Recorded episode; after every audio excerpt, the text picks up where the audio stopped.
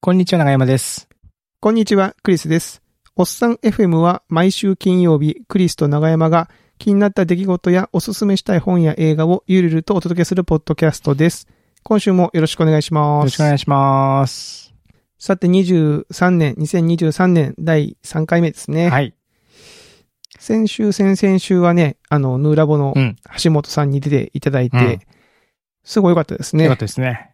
うん、面白かっうん。た。やっぱなんかあれですね。好きなことをする話を聞くのが楽しいみたいなのはありますよね。そうね。純粋に。うん、なんか、そうですね。どんなことでも自分の好きでハマってることを喋ってもらうとなんか楽しいですようん。ね。なんかね、わ聞いてる方も楽しいうん聞いてる方も結構ね、ワクワクする感じがあっていいですよね。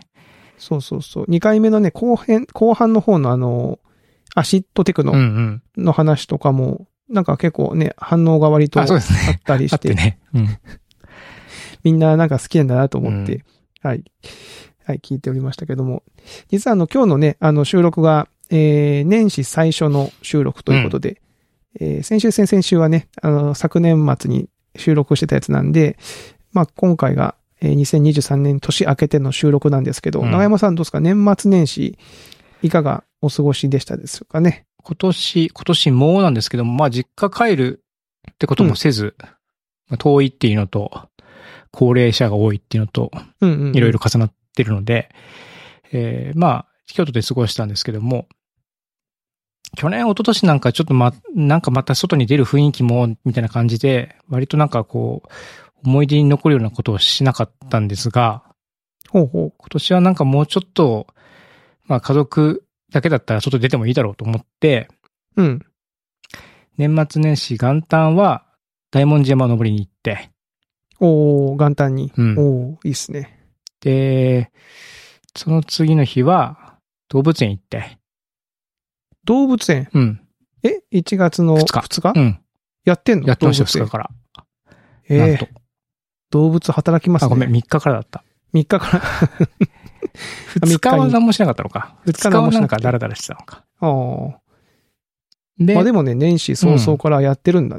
へえ。 3日ね、そう3日に動物園行ったんだ。ほうほうほう。で、4日はスケート行ったんですよ。スケートあ、の、なんだっけ、梅小路公園。梅小路公園の。ああ、うんはいはいはい。あの、屋外にこう、できてるスケートリンクうね。ん。っていう感じで、うん。まあ、大文字山も良かったですね。なんか、元旦に山登るっていうのもいいなと思って、別にそのご来光というかね、初日の出を見に行ったってわけじゃないんだけども、うん。まあ子供と一緒に、家族4人で山登って、上行って帰ってくるってだけだったんだけど、なんかこう、リフレッシュした感じというかね、新年感がちょっとあっていいなっていうのありましたね。いいっすね。うん。で、まあ、なんか、子供登れるかなと思ったけど、全然子供の方が余裕で登ってて、 妻とか運動不足だからもうしんどいみたいな感じ。長山さんはさすがに自転車は置いてったんですあ、よね自転車で行かなかったです。自転車じゃなかった。はいううんん。歩きで登りました。歩いて、どうでした歩いて、久しぶりに歩いて登るのまは。あ、歩く、でも、ね、前に比べてやっぱり体力ついてるなと思って、ああ、うんそんなにこそんなにこう、う、しんどくもなだろなんうく。そう、しんどさっていうのを感じなくて、あ、さすが、あれだけチャリ乗ってれば、多少体力つくんだなっていうのがありましたう。ん。で、3日の動物園は、もあの、まあ、まあ混んでましたね。あ、混んでんだ。うんあのね、動物園の周りに平安神宮あるじゃないですか。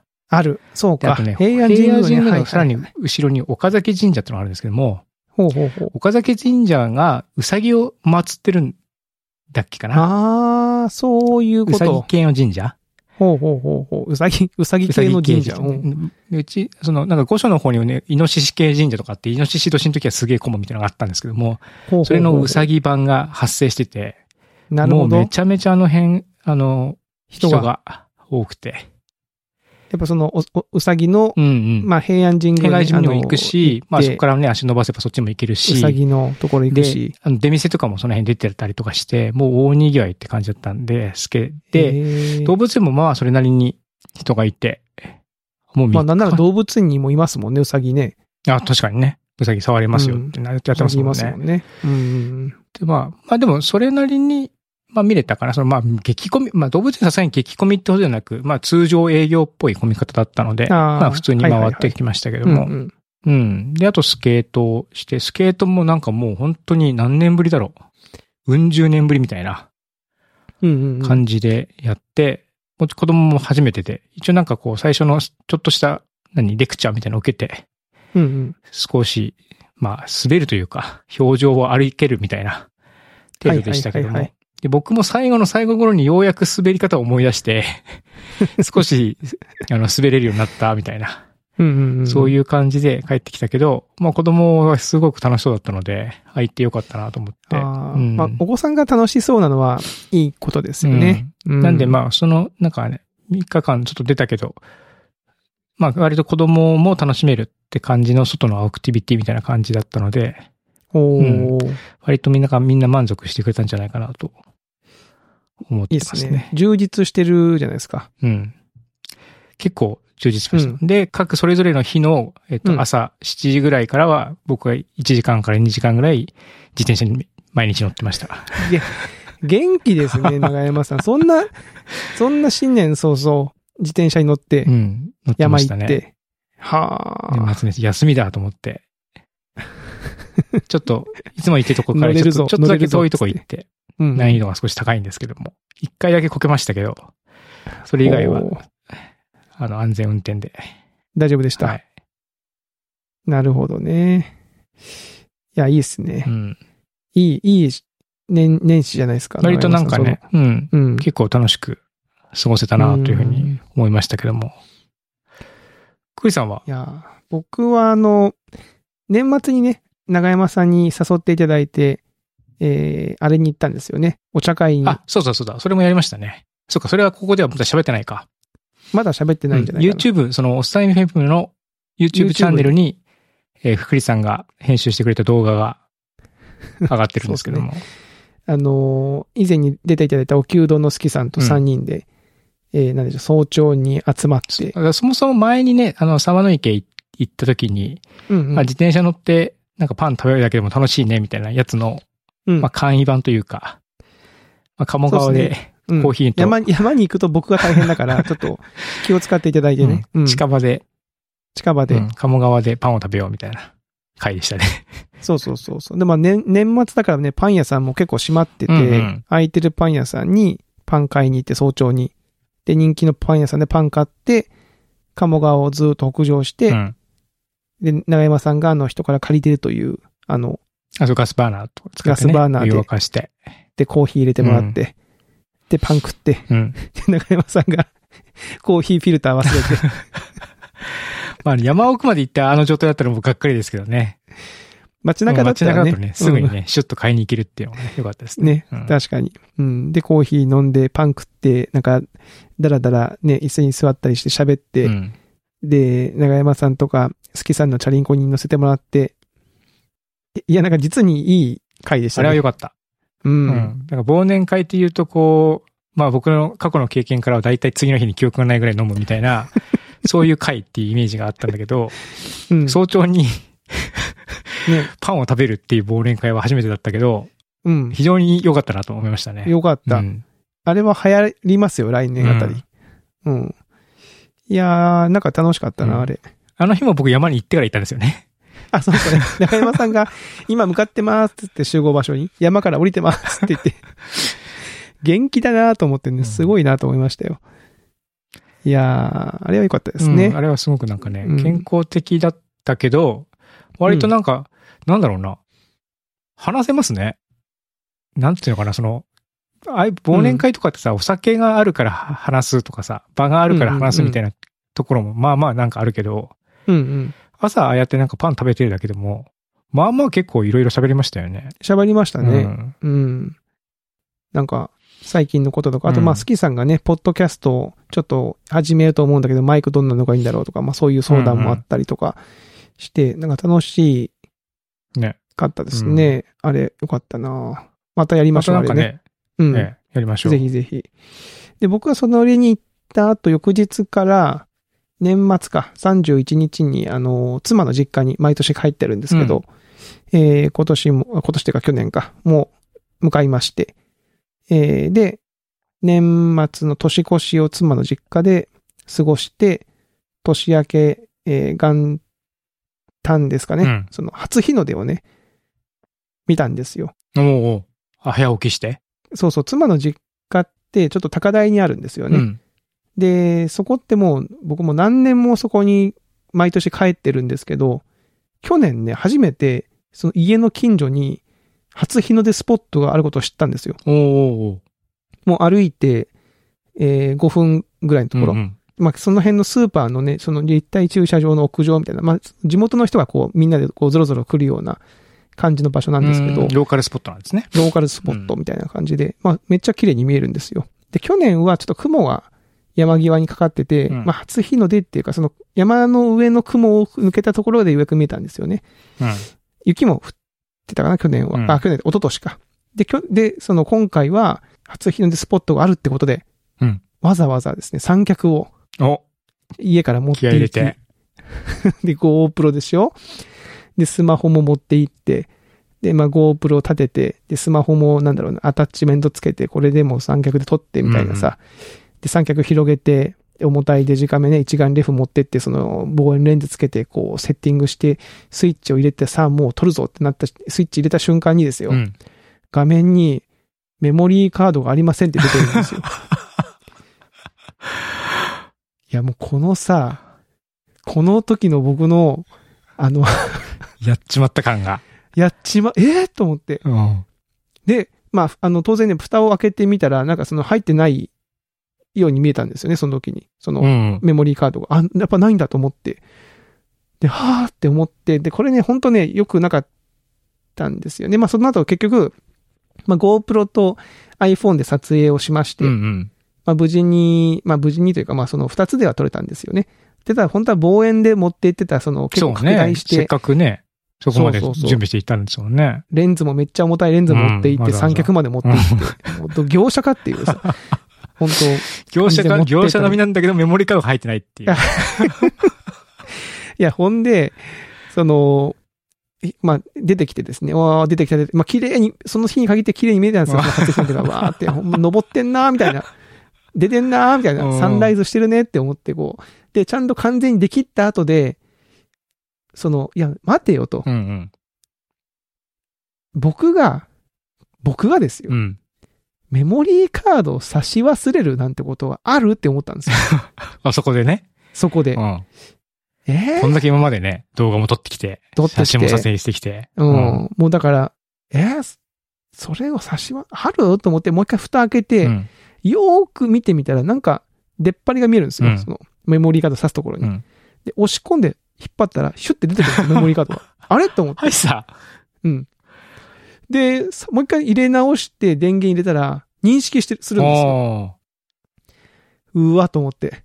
もう二重にショックね。そこにあったのにさー。そっか。もう、じゃあもうちょっと踏み込んで、こんなはずはないと思って確認してれば、うん。その時に気づけたかもしれないっていうこれがね、悔しさが。悔しさ、あの、良くない、僕の良くない、あれですよ、おなんていうのこの、まあ、子供もいたんですね、その時に僕のね、とか親戚もいたし、うん。その、慌てる様を見したくなかったんでしょうね、僕。ああ。あの、メモリーカードがありませんって出た瞬間に頭真っ白になって、うわっって思ったんですうんよ。うん。うわやっばと思って、うんで、この状態を素直に表現して、え、マジマジとかっつって、こうなんか、触りまくってれば多分、気がついたんあでしょあ、うけど。はいはいはいはい。押したり引っ張ったりしたらね。うわそのメモリーカードがありりませんを、子供も見てたんですよね。ね。その、動揺をさ、悟られなくなかったとい うかさ、ちょっといい格好しちゃった自分が多分いたんでしょうね。お、なんうか、ん。うんうわ、みたいな。あいや、まあでも、じゃまあまあ、あるあるある。まあ、まあ、今度いあっるか、よ。みたいな感じで。まあまあまあ、あるよ、あるよ。あそのためにほら、GoPro も iPhone 持ってきてんだし、みたいな。ちょっと格好つけちゃったんでしょうね。僕の中で。なるほどいや、でももう、ほんとショックで。もう、初日の出撮れながまあ、撮れたんだけど、結果的にはその、その出た後 GoPro ってことですではね。。でもそのなんか決定的瞬間というかね、その、いろんな拡大して、角み度たでいな。ね、視点で撮りたかったっていうのはね。ちょうどね、その、実は高台で伊丹空港も見えるスポットで、うん。いわゆるその、初日の出フライト。うん。あの、飛行機が飛んで初日の出を見ましょうみたいなうんうん。やつも、一応その、見えるんですよ、その飛んでる飛行機が。おー離陸してるところそういうのもがね。そうそうそう、望遠で撮れたりもう、うーわーと思って、もうそんなことが 最、最悪ですよね、これね。本当はい。なんかでもあれですよね、その、カメラで記録を残そうと思う時に、そういうこうタイムセンシティブな時って、すげえ、なんていうんですかね、気が気じゃなくなるというか、わかる。そう なのよ。メンタル的なプロブレムがすげえ大きいっすよね。そうなんです。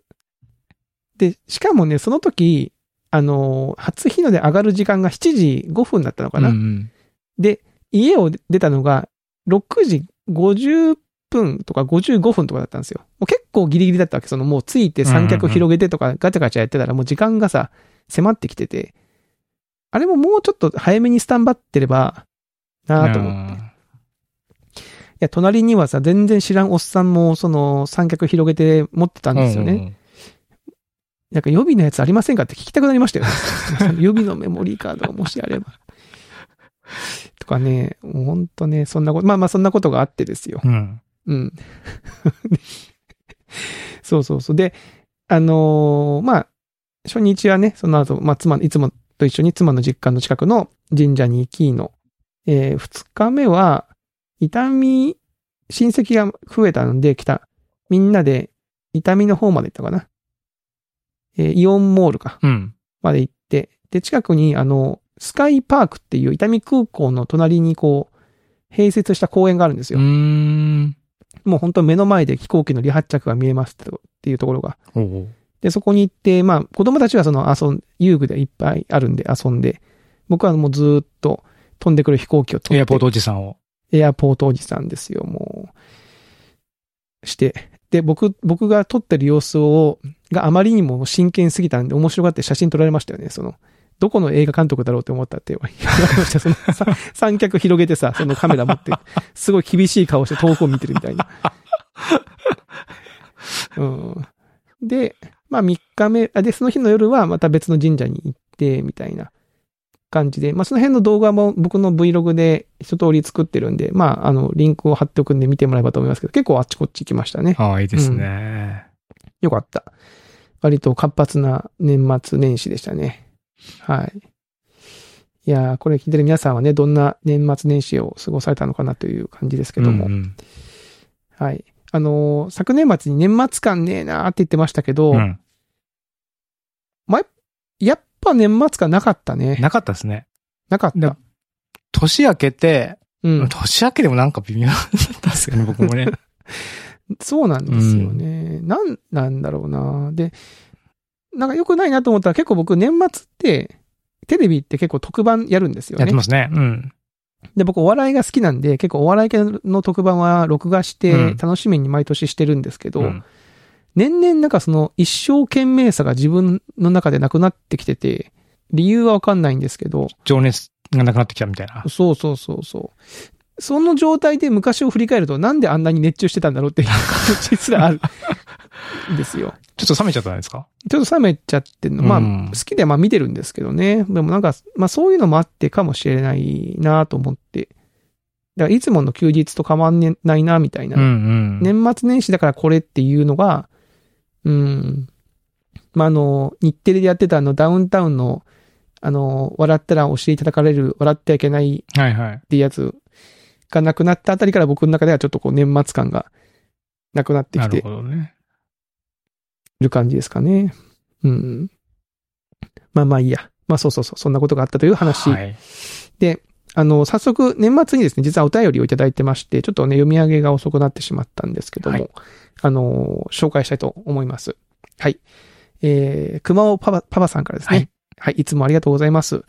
えー、クリスさん、長山さん、今年もお世話になりありがとうございました。えー、クリスさん、GoPro 手元に戻って何よりで した。いや本当に。えー日本の良さをしみじみと感じるエピソードに、木枯らしの中、ほっこりしながら聞いてました。エピソード221で同郷のお話しされてましたが、関連して、えーほ札幌出身者は、どこの出身と聞かれると、札幌と答え、決して北海道とは言わない。あーああ、そうなんなるだ。うんうん同様に横浜出身者も神奈川とは言わないという、県内ヒエラルキー的なあるあるを思い出しました。ああ、あ、そういうの確かにまあ、あるか。神戸と兵庫県みたいな関係とかかな。ああ、そうそうそうそう、そういうやつですね。うん。えーあと、長山さんの名字の漢字ですが、えー長山といえば、長山陽子を忘れてはいけません。一瞬頭によぎったんですけど、よぎっ。知ったてる人いんのかなみたいな。まあ、いなくはもちろんないんですよ ね。僕もパパさんがおっしゃる通りにね。うん。長山洋子さん、うんえー今では演歌歌手にカテゴライズされていますが、1986年に大ヒットしたヴィーナスでおなじみのアイドルという、アイドル歌手というのが正統派おっさんの歴史認識だと思いますと。なるほどね。長山洋子さ。うん ん。うん。えー2022年には何度かお便り取り上げていただきありがとうございました。2023年も毎週配信ちょ直後から丁寧に拝聴し、おっさん的視点でお便りさせていただきますがありがとうございますぜひともはいお便よろしくおり願いします待っております。はい。えー業務連絡ですが、業務業務連絡っておかしい。 おかしくない業で務すなかのこれ。えー2月にプライベートで鹿児島に出かける予定です。えー私は初めての鹿児島探訪ですが、えーレンタカーで桜島指宿温泉に出向く予定を立てています。クリスさんからおすすめのお店やアクティビティがあれば伺いたくよろしくご教授ください。宿泊は天文館近くのホテルです。えーそれではお二方はじめ皆様どうぞ良いお年をお迎えくださいというお便りでございますね。あはりがとうございます。ありがとうございます。もうね、あの、熊尾パパさんは、あの、あれですよね、日本各国結構、ねあっちこっち行ったことがあるっていう中あちこちね行かで、れていてうん、でも、はじ、鹿児島は初めてなんですね。うん、これ、指宿って読むんだ。イブスキです。指を、指指、の宿って書いて。指のやと、イブスキ。へーあ、そうか、これがすっと読めるのは鹿児島人ですね、これね。うん、今、クリスさん何を言い出したのかなと思ったもん。イブスキ温泉。いや、そうそう、イブスキ温泉いいじゃないですか。いや、熊尾パパさん、多分熊尾パパさんのプランに足すものはないですよ、僕からは。これなぜなら、長山さんもそうだと思いますけど、例えばですようん、鹿児島の天文、あ、天文館で夜の繁華街なんですけど、うん。あの、鹿児島で街って言ったら天文館なんでうすんうよ。ん。あの、指し示す場所がね。うん。僕、高校まで鹿児島にいて、大学からもう県外に出てるんですようね。っん。てなったらさ、夜のお店知らないんですよ、僕。うんうん。わかる飲んでないし、まあそうですよねもそもそう鹿児島の中で。うん。だからこう、あんまりおすすめする場所がないんですけど、まあ、回答ございませんっていうのも寂しい話なんで、うんえー一件紹介させていただきますと、私の同級生がやっている居酒屋がござい まして、おうおう。急にネイティブ広告入りますけども、 居酒屋立つというですね、えー友達の立ちって書いてあの、立つって読むんですけど、はい、えー、私のお友達、お友達というか、高校の同級生ですねう。んがやってる居酒屋がありまして、こちらぜひとも、あの、もし興味があったら行ってみてください。へー鉄板料理をやっておりますので。鉄はい。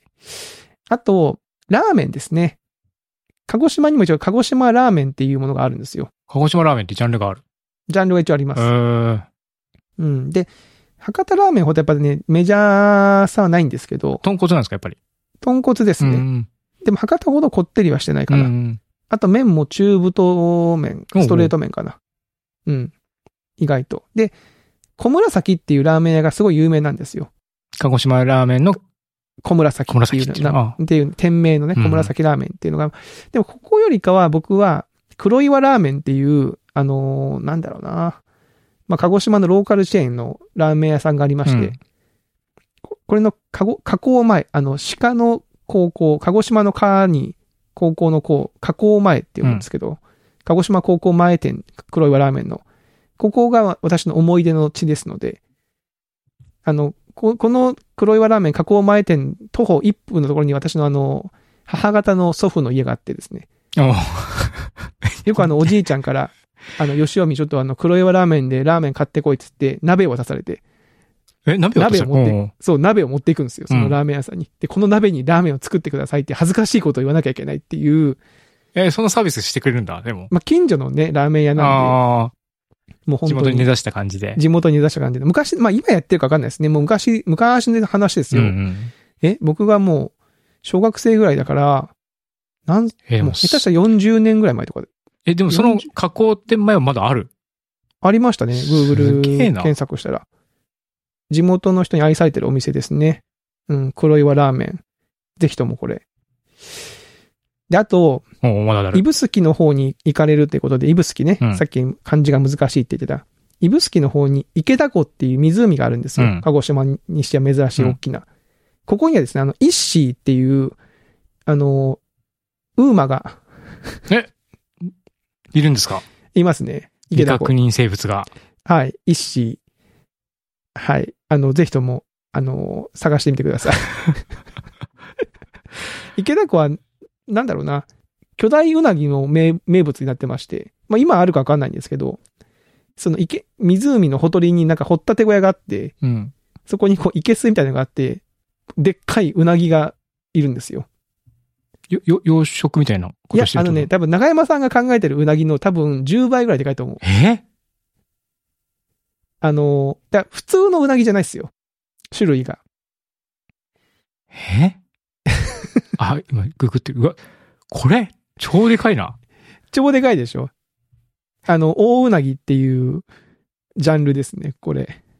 え天然記念物に指定されているので捕獲することはできませんと。そうそうそうそう。えっ、とね、これまでに発見された最大の巨大ウナギは、体長1.8メートル、体重20キロ。でかっ。でかいでしょ食べた人はいないと思うけど、多分美味しくはないと思うんですようんね。うんうわん。かんない。大味かもしれませんけど。 はい。これの、まあ、これが多分見れれば見れるかもしれない。うーん。で割とこの近く、まあ、近くてこの南側のエリアに、そうめん流しがあって、前、おっさん FM で話したかなあ透の、明なし鹿児島のそうめん流しってあのぐるぐる回るやつやテーブルにそうそうそう、テーブルの上でぐるぐる回るやつがあったんだけど、さっき調べたらね、ちょうど熊尾パパさんが行かれる2月は、たまたま設備のなんか、点検かなんか、あれで、休業してますね。臨時休業してる。年がら年中やってるんですよね、ここ普段は。ね、冬もそうめん食べれるってことなんですかここ。そうですね、流しそうめん食べれるみたいですね。へーね、一年中やってる、市営のね、あの、そうめん流し場っていう、まあ、施設なんですよね。うん。で、指宿はあの、温泉も、砂蒸し温泉砂蒸しがあ温るん泉。です。砂蒸し温泉ってな、長山さん、砂蒸し系の温泉入ったことありますもしくはなんか砂に埋められるやつみたいな埋められる。るやつ。そうそうそうそう、えーいや、ないです。なんかみテレビとかで見たことあるけど。ないですかないでなんすか、浴衣をね、もうすっぱだかに浴衣を着て、うん。えーこう、海の方に行くと、まあ、本当に海と地続きのところに今砂も、砂があって、うん。そこにこう、なんだろう、その砂蒸ししてくれる人が立っててですね、そこに寝っ転がれって言って、寝っ転がったら上からこう砂をかけられて、たらあったかいんですよね。あったかいというか暑いんですよ。地熱で。地熱で。うんまあ、地熱っていうか温泉の熱なのかなあれ。うん。あ、な蒸なんだろう。蒸気みたいいなその下に、だかうらん地下水というか温水が流れ、流れてる多感分じ、その、上がってきてるんでしょうね、うんうんうん熱がね。で、こうギリギリまで我慢すると、こう汗をこう、うわーってかいてくるんで、でも、あーでもその、一回出ちゃうともうに、二回目かけてくれないはずなんで、砂は。うん。だからギリギリまでこう我慢をして、まあ、さ、本当サウナのようにですね。で、もう、もう我慢できないと思ったら、もう砂をわーっては払いのけて、こう涼みに行くみたいなえ感じの砂蒸し温泉。で、まあ、うーん、もう一つアクティビティをー、うん。足すとしたら、熊尾パパさんの桜島に行かれるっていうことですので、うん桜島ってあのフェリーで行くんですよ。フェリーで行くんですよってあの、ごめんなさい。あの、全く鹿児島に行ったこと、鹿児島の絵を想像していただくと、あの、鹿児島の湾わかります、はいはいあの、こう、近郊湾って言うんですけど、あの、鹿児島ってこう足が2本生えてて、足が2本、 足が2本。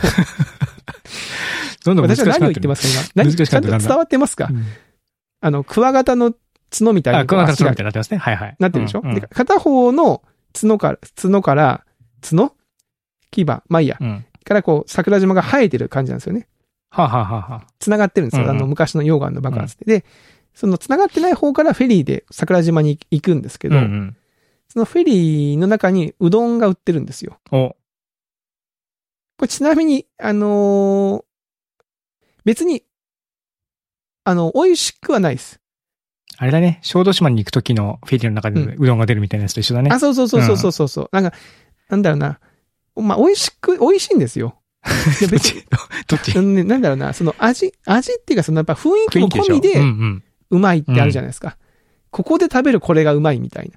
で、このフェリーで食べるうどんがうまいんですうよね。ん。わかりました。多分、上陸して別にね、陸上で食べても同じうどん出されても、うまあん別にその大してあ同じ味別はにしないってことですよね。そうそうそうそうそうそうそうそうそうそう。ここの、なんか動いてるフェリーで食べるのがうまいんだけど、うんフェリーの時間がね、結構短いんですよ。のど乗ってる時間が、乗乗ってる時間多分ね、10分、あ、そんな短いんだ。 13分。だかあらその間に、バーってもう、だから車止めて、フェリーの中は、ちょっと降りて、フェリーでは上に上がっていって、うんうどんのところに行って、うどん注文して、うどんはすぐ出てくるんあで、うんで、食べて、で、戻って、車のところに、戻ってまでで、ちゃんとこう、行けるかみたいな、うどんチャレンジみたいな、あアあ、クティなビんティかあれですね、名古屋駅のきしめんチャレンジみたいな感じ そうです ね。に似てますね。うん、結構それに近いかもしれないですね。うん、これは、で子供の頃僕、こんなにフェリー近かったんだと思って、子供の頃もっと長く乗ってたイメージだけど、うやんっぱ子供の頃のイメージって当てにならないなと思いましたね。大人になってから乗ると意外とすぐ着くし、うんでもあれじゃない、船の性能も上がったんじゃないですか。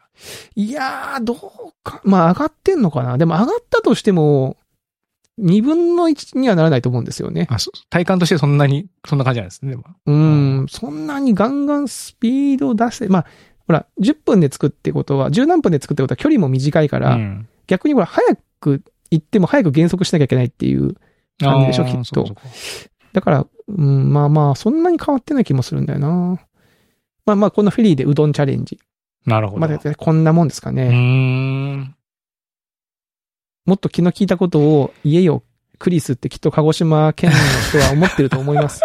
あの、お前がいたのはもう何年も 前だから。いつの話してんの今だったらそうそうそう、これが、これがあるぞ、みたいな。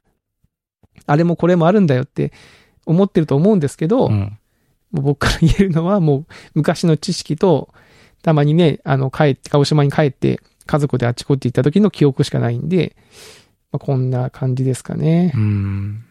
でもそうっすよね。地元、僕も茨城のうん。いいところを教えてほしいって言われても、僕ゼどうっすかゼロですよ。ゼロゼロ。ゼロ、ゼロじゃないでしょ。でも普ゼ通ロですにかだからガイドブック見て、見るのと同じような情報量しかないですもん。それよりは結構困りますよね土地勘がうん。あるから、こっからこっち行った方が効率よく、まま、回れるとか、はいはいはい、はい。そういうアドバイイスはできるけど、ス。うんうんううん。ん、お店とかはちょっともう全然変わっちゃってるから。逆にさ、京都だったらなんか結構言えますよね。京都は、まあ、そうですね、お友達を知りとか知り合いがやってるお店もあるし、あるし。新しいお店も古いお店も、まあ、あるしそれなりには、うん、まあ知ってるかな、まあ、そもそも京都自体が見るとこいっぱいあるっていう。そうですね、まあね。土地柄ねうんうんありますけど、いや、だから、まあやっぱね、こう、地元、地元出身地か、出身、やっぱ鹿児島のこともっと知っとけばよかったなっていう気持ちと、まあ無理だなうんっていう気持ちまあ難しいですよね。が難しいですね。うん。長山さん、鹿児島とか行かないですかどうですいかや、でも行きたいですね。だからその福岡、まあ、だから九州っていうもの自体が、もう未知の空間だから、そうか。でも九州が未知だったら福岡行っちゃうよまあな。福岡をまあ行きたいですよね、まずね。うん。知り合いもいいるし、多いし、ね、何回も、いるね、し。うん。ゲストに出てもらってお話もしてもらってますし。だってこれ、ね、2回前のあの、橋本さんのさ、福岡のあの、キャンプ場、うんうん原泊ビレッジでしたっけ、うん話と比べて、全然魅力のある話してないですよいね。や、まあでも。も、あれじゃないですか。巨大うなぎはちょっと僕一回見てみたいなと思いましたけど ね。本当ですうか、ん。あ巨大うなぎ見てみたく、見てみたくなりました巨大うなぎ。あ、嬉しいな。僕でも個人的に意外にこれローカルスポットみたいなのに、うん地味なローカルスポットに行くの好きなんですよね。地味なローカルスポット。うん。どどういうや、ど、どのぐらい地味なところですかど、どの、どだのから塩れ梅ですかななんていうのその郷土史、歴、歴史観みたいな、ななんていうのあとか、あ、な歴ん史か、館みたういんなやつ、うんはいはいはい。とか、なんかその、うんうん本当にローカルの人が集まる、うん。なんだろう、極極端な話言うと、なんか、地方のドライブインとか、ああいうとことか行くのが好きなんですよね。ああ。はいはいはいはいはいはい。なんかわかる気がしますね。その観光客向けじゃなくて、地元の人向けそのうとそうころってそうこそとう。ね。そういう、そういう、そういうとこが、だったりとか、まあ、こまあ、巨大ううなぎは観光向けだと思うんだけども、うん観光客がわーってこう、メジャーどころ、昔はそうだったみたいなとことか、うんう。うんん。ちょっと外した感じのとことかが、の雰囲気とかっていうのが、なんかいいなと思っちゃうんですよね、結構ね。あうんーあ、そうだ、思い出した。鹿児島にも動物園があるんです。うん。あの、平川動物公園って言うんですけど、なんと、なんとですね、コアラがいるんですよ。えいいじゃないですか。鹿児島の平川動物園コアラが有名なはず。なんかね、昔、昔コアラが来たぞ、こそのコアラ館っていうのができたんですよね。で、そのコアラを見るためにすんごい行列ができて。コアラあコアラ。うん。で、なんか繁殖にも成功して、すめっちゃ増えてるんじゃななかったかな。へー鹿児島の平川動物園のコアラって。だからコアラ見たかったら鹿児島に行くといいですよ。今見たところ、うん。平川動物園で飼育してる、えーコアラは16頭。おオス5頭、メス。11頭いるらしいで16す頭。おー結構いますほね。ら結構いるでしょ。結構いるんですよ。鹿児島の動物園。ここのね、動物園はね、あの、私の父親がライオンにおしっこをかけられたことで有名な、へあの、動物園ですね。うん。普通に檻の前にいたらライオンがプシューっておしっこを引っ掛けてきて、シャツを買ってたっていう思い出がありますね。いや懐かしいな。久しぶりに行きたいな、平川動物公園。うん。まあ、そんな感じですかね。はい。まあ、パパさんいかがでしょうか楽しい旅になるといいですね。ね、うん。ぜひとも、あの、もし、今言ったやつでどこかに行ったら、またちょっと教えてくださそい。うですね。はい。はい。はい。というところです。えー、さてさて。今日この収録しているのが、えー1月16日の月曜日なんですけど、うん明日17日の火曜日なんですけどね、なんと、えードクターキャピタルさんのライブに私行くことになりまして、おドクターキャピタルというと、おさドんクターキャピタル、結構初期の方に。だいぶ初期に紹介した、だいぶ初期だからもう4年ぐら い前、 下手すると YouTuber ですよね。 YouTuber の YouTuber? ミュージシャンまあ、YouTuber 兼ミュージシャン兼音楽博士。音楽博士。そうだそうだ。うん。なんかアメリカ、ん大学のなんか音楽をやられてる博士号を持ってる方、せ先生なのかなだって実際にちゃんとドクターなんですね。そうそうそうって言ってますね。で、あの、J-POP の研究を、あの、されていて、えー YouTube の動画を見ていたいただくと、なんかこう曲を決めてね、あの、その曲のいいところを解説しながら、最後、えー自分で弾き語りをしてくれるんですけど、めちゃめちゃいいんですよね。お上手。そのドクターキャピタルがライブをすると、あ、で本当なんかだジャパンツアーになってる。ジャパンツアーなんですよ。えで、たまたま、たまたま見かけたらなんか京都って書いてあって、うちから歩いてすぐのところのライブスタジオでやるらしくえ。て、おーこれは行かざ行かざるを得ないと思ってですね。あ、大阪でもやるけど、京都でもやるんだ。そうなんです。おーいいでしょ、これ。なんでちょっと行ってきたいなと、はい、思います。またちょっと行った感想とかが来週話せるといいなとあ、いい思ですっねて。ますぜね。ひぜひ。うん。っていうのと、えー今日は最後に、まあ、本の紹介をしておこう、年末から結構本を読んでまして、うんうん。小説をですね、読んでいて、今年に入って今、5冊、ん結構読んでますね。 3日、3日に1冊ぐらいのペースか。うーん。結構読んでます ね。ちょ全部小あ説の読んでるの。うん、全部文芸小ですおう小説です。で、えー今日紹介するのは、もう最近なんかいろんなポッドキャストで紹介されてるんで、まあ今更って感じもするんですけど、えー僕が愛したすべての君へと、君を愛した一人の僕へっていう2冊ですね。なんか俺があいつで、あいつが俺でみたいな感じの うん名前、タイそのトルですよね。タイトル的なノリノリはそんな感じですよね。あの、なんか、まあ、物語の世界観としてはその平行世界みたいなものが存在するっていうのがこう、えー、ありますよと。で、平行世界っていうのは、まあ最近よく言うマルチバースという言葉でも表現されますけど、うんこう、ふ複数の世界、可能性の世界が広がってると。例えば、長山さんと僕がポッドキャストを今こうやってますけど、ポッドキャストをやらなかった世界、まあ、世界線っていう表現をね、すする人もまあいますけども、えー、とか、まあそういう平行世界がいくつもあって、もうその無限にあるんですけど、で、例えば今僕と長山さんが今いるこの、この世界を、この世界をゼロと置いて、その、それに非常によく似た世界うんと隣の世界を1、その隣を2みたいな感じでこう数値化できるみたいな概念として。で、なんか実は普段この世界をこう人間って、えー、いつの間にかこう瞬間的に行き来してる時があるんだよみたいな。うんうん。だつまり、例えばこう、えー、あれここに物を置いたのになって、はずのにないなっていう時があるじゃないですうか。ん。それってのは実はその違う世界に行ってるんです、みたいな。うんうんまあそういう話で、その中で、えー、まあこのなんか、えー、とある男性が、まあとある女性とのこの恋愛物語みたいなのが描かれるんですけど、うん。うんまあこれね、2冊、ね、読むと結構面白いですね。なんかその、同じ、同じ登場人物なんだけど、ちょっとち、ち、異なる感じのテイストの物語があって、これははいあと続編というか、その、相互に関係し合ってる2冊って感じそうなんで、ですすそうかです。そうです。で、どっちから読んでもいいんですよ、これ。ほうほうほう。どっちから読んでもよくて、で、多分、どっちからか読んだかで、ちょっとお互いの本の印象が微妙に変わると思います。へえ。でも、その選択をしてしまったら不可逆なんですよね、そのね。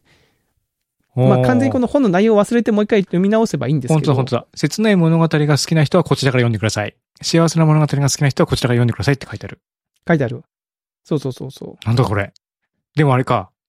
通して読んじゃうと、情報が全部開示されちゃうから、うん。もう、その状況には戻れないわけですね。だから、1、2の順番で読んだ人は、あ、1、2っていうのか、便宜的に今数字を振りましたけど、うんうんまあ、1、2っていう順番に読んだ人は、2、1っていう順番に読むことはもうできなくなるって、そういう選択をするんですけど、うんうんまあ、そういう意味でも僕なんか結構この本の、その、なんだろうな、世界、可能性、すべてのこの平行世界は可能性の世界であるっていう、えー世界観なんですけど、まあ、なんかそういう選択をししたんだっていう一つのこう印になるんだなと思っなるほど面白いでて、すねなんか面白いなメとタ思って的な感じが。はいうんうんいますね。これね、結構面白いんで、あの、読みやすいです。めっちゃ薄くて、薄くてるの。な内容じゃなくて、あ厚さってことですよね。 あ今のードキッとしちゃった。ごめんなさい、あの、内容は、あ内容は薄いわけじゃないです。あの、本が本ね、がね。うん。 2冊合わせて、えー500ページぐらああ、そんな感じなんですね。うんはいい。で、1冊250ページぐらいで、多分、早い人が読んだら本当1時間半とかうーん1時間ぐらいさらっと読めるような感じでううんん、感じの本なんで、なんか、あのーそういうのが好きな人はぜひ読んでほしいなという感じですね。もう結構、はい、ちょっと紹介がうまく、下手くそですけども、へーあとあの、去年にああの公開された、えー、ドクター・ストレンジ・マルチバース・オブ・マットネスっていう映画があるんですけど、うんこれも合わせてみると面白いかもしれませ全ん。然違う方向から弾が飛んできてるような感じしますけど。あの、実はそのさ、それもマルチバースっていうタイトルについてる通り、はいはい。平行世界の話なんですよ。うん。で、結構、あの、テーマとしては結構似たものを扱っていうて、ーんあの、この本を読んでからもう一回映画見たら、なんかちょっと違った楽しみ方ができるかもしれない。へえ。ですね。あの、はい。っていうのもちょっと追加で言っておきます。はい。ちょっとぜひとも。ラブストーリーか。恋愛小説ってことですね、これはでもね。そうそうそうそう。でも平行世界があるとしてですよ、長山うさん。ん。平行世界の自分に会ってみたいとか思います例えばその平行世界っていうのは、本当にもう、なんだろうな、過去に長山さんがしなかった方の選択を取っているうんうん。世界がもしあるとしてですうよ。ん。そっちの自分に瞬間的になれますみたいな。今の意識を持ったままその外側だけその、それになれますみたいなうん。のって、なんか行ってみたいとか思いますかどうですかいや、言ってみたいと思いますよ。その、こうだったらってことですよね、だから。そうそうそうそうそうそうそう。こういう世界もあったろうなみたいなところに行くみたいな。うん。あり、面白そう面。白そうだと思いますけどね。面白そう。でもそっちの世界に行くと、あれですよ。今の奥様、お子さんはいないかもしれないわけですうよんうね。んそのそうそう。その世界にはそういうことですよね。そうそうそういや。そういうことを考えると、なんか結構難しいなとか思ったりしますよね。なんかね。そのま、パッ、パッと俯瞰していくそういうマップが見れ、見たいな。全、全選択肢うのんササマリーを知りたい。あれか、あの、かまいたちの夜っていうあの小説ゲームありましたけど、はいはいうんすべ、てのストーリーを 全部こそうそうそう、分岐をね。開けていくみたいなうん分岐を開けるみたいなねう。分岐開けるみたいな。ああ、それは確かにね、見てみたいですね。自分の、でもほら、なんかやっぱ自分の就選択肢職とか転職とか結婚とかさ、うんまあ大きな選択じゃないですか。あの、確かで、に。その分岐がね、の時にやっぱり大きな選択をしてるわけだから、うんもしそうじゃなかったっていうことを想像するのは、結構僕、あの、ぼんやりしてることはありますよ。ああ、ありますうか。ん。まあ確かに。まあ僕もその、もしそ選択して、しなかったっていうことは、とこまででは踏み込まないかもしれないけど、確かにあそこでの選択で今があるんだなっていうふうに考えたりしますから、うんまあそうか。まあ確かにな。長山さんちなみにこう、これまでで一番こう、大きく変わっ、ここが、まあね、すべての選択肢って基本的にこう、どっちかに分かれていくから、別にその選択の大きい小さいもないとは思うんですけど、ここの分岐は割とい大きかったなっていうところありますまあ、ハテナ転職したことが一番でかかったかなあと思いますけどね。ね。僕もそうだな。まあ、その 手、その手前にいくつか選択肢っていうのはあったんだけど、うん。うん。確かにでも、そこで就職、就職というか転職を決めたっていう、その判断うんうんうんまあまあ、当時大きかったっすね。いや、そううか、んそうですよね。僕もそれがなかったら京都に来てなかったし、まあ、会社も前会社のまも結構でかいでしょ。までか い、でかいよ。うん。やっぱ仕事とね、場所、まあ、長山さんがハテナに転職した時はまだ、別にそのす、会社は東京だったんですそうそうそう。うん。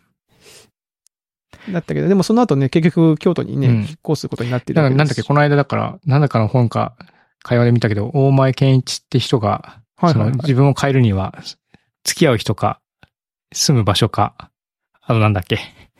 まあなんかを変えるしかないみたいな感じだけど、クリスさんとか、その一気に2個ぐらい変わったわけじゃないです か。その中の。一気に変わりましたね。うん、確かにね。さ確かに。